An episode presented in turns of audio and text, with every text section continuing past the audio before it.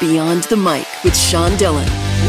We're joined on the star line by a New York Fire Department EMS lieutenant, paramedic, and author of Riding the Lightning, a year in the life of a New York City paramedic. We welcome Anthony Almojera. Thank you for having me. Anthony, let's go beyond the mic. With everything you've survived and seen in your life and during the pandemic, are you surprised you haven't spent time in Creedmoor and Queens? I, yes, I am very surprised. I think we should all have sabbaticals in Creedmoor. You know, with the way that we're uh, we're living lives and, and the things we see, that should be our sabbatical. Your book is dedicated to broken people everywhere. Yeah, yeah. Why was it important for you to tell the story of this broken medical services community? Because it's a shame that we're broken to begin with. It's not a shame that we live lives that lead to emotional and psychiatric trauma and, and physical trauma.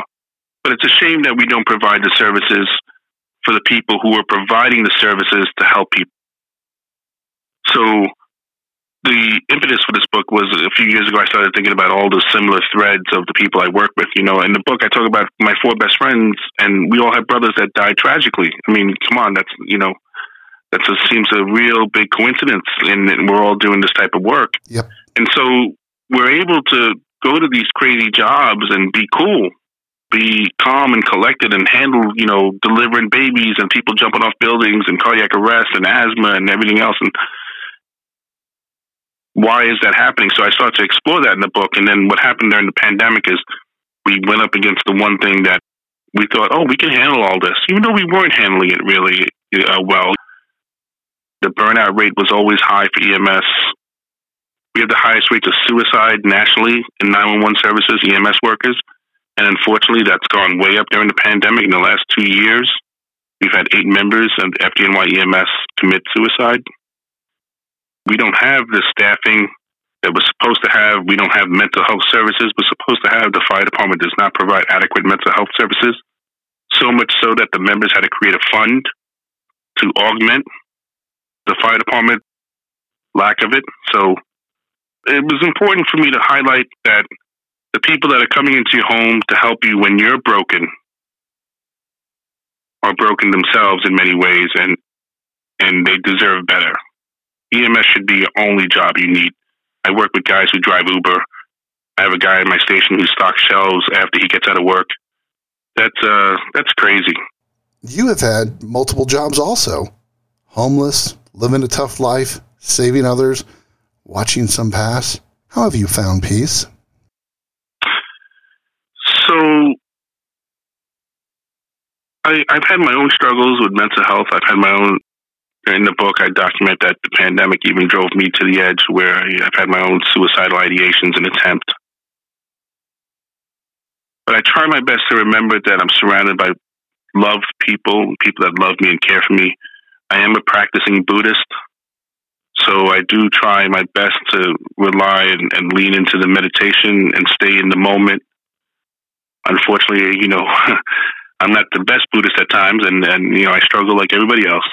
So the piece I try and find is that you know I get the word out there for for my fellow EMS workers and humans in general. You know, I speak for all of humanity. I think when I can say that we're all struggling with something. You know, I try and remember that love is permanent, whereas the suffering is temporary. Amen to that. Anthony, it's time for the Rocking Aid. Eight random questions. Answer with the first thing that comes to your mind. There's no pressure. On a hot New York City summer day, how and where do you cool off? While at work, I hope that it's not on the fifth floor with no air conditioning. that seems to be what happens all the time. While at home, you know, I try my best to spend in as much time uh, at the beach. You know, I'm not too far from Coney Island. Favorite Yankee game of all time you've ever seen in person? I was at game six of the 1996 World Series. That's cool. I, I was above the third baseline. My friend's uncle was the head ground screw guy, got his tickets. I watched Charlie Hayes catch the fly ball. Uh, Wade Boggs jumped on the horse. None of us left the stadium for two and a half hours. It was a real magical experience, and uh, that I still have the ticket and the program to this day. Best place to visit in Brooklyn? Ooh, that's a tough one you know, Coney Island, Prospect Park. Take a stroll through Bay Ridge and, and see, you know, the beauty of Brooklyn to all your listeners is uh, and New York City in general, but especially Brooklyn, is every 20 blocks you're going to a different country. And I love that. You know, you'll be walking through Chinatown and where I work actually, where I where my station is in Brooklyn's Chinatown, then you're heading to people who are from Scandinavia, then the Middle East, then you have a whole big Eastern European population. So the best place in Brooklyn is just to walk through Brooklyn. Favorite game at the casino? Well, I'm not that big a gambler, but blackjack. I feel like I have the best odds of losing the most money. Are you a planner or are you more spontaneous? When I travel, I travel a lot. So when I travel, I try and plan. But in everyday life, you know, I can, you know, I can be very spontaneous. You know, I'll wake up and then all of a sudden, you know, somehow I'm um, in a different state. What seasonal food item do you just love? I love soups. I love I love the fall because soups come into play, and you know, I just Vietnamese pho, chicken soup. I love eating soups. Are you an organ donor? I am an organ donor. And we appreciate you doing that. I hope everybody else is an organ donor as well. You don't need them. Give it to people. What do you have hope for?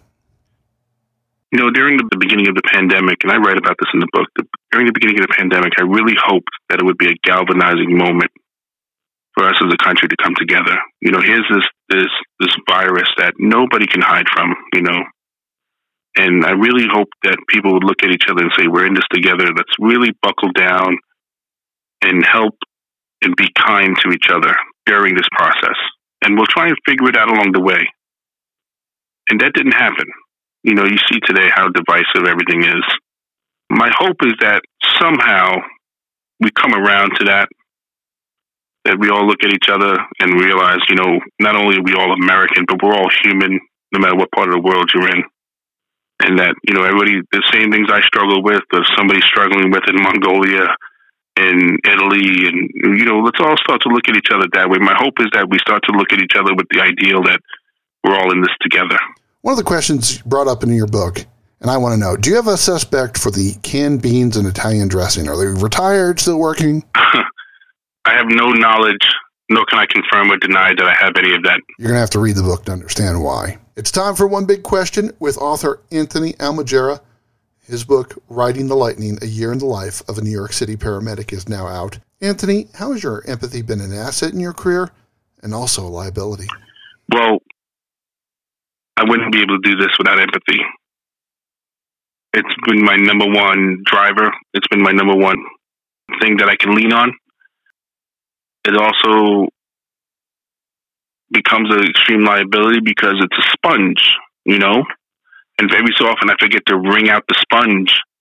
And so I take it all in and it starts to affect me, you know, emotionally and mentally and, and physically. If I forget to wring out that empathetic sponge, then I start to go down. Where can people find you? People can find me on all social media formats. I'm on Twitter, Instagram, Facebook, type my name, Anthony Almojera, and uh, you'll see all the stuff that I post, especially on Instagram and Twitter, where I share, you know, not only things that I do as the vice president of the EMS Officers Union and, and highlight all the things that we do in EMS. You know, I, I share cooking recipes. I was a cook for 10 years, and I I share aspects of the book and everything else. So if people want to find me on those platforms, by all means, I appreciate it. I mentioned earlier about we had to set up a fund outside of the fire department. The listeners listening today want to help members who uh, struggle with not only mental health, but other struggles financially and uh, physically.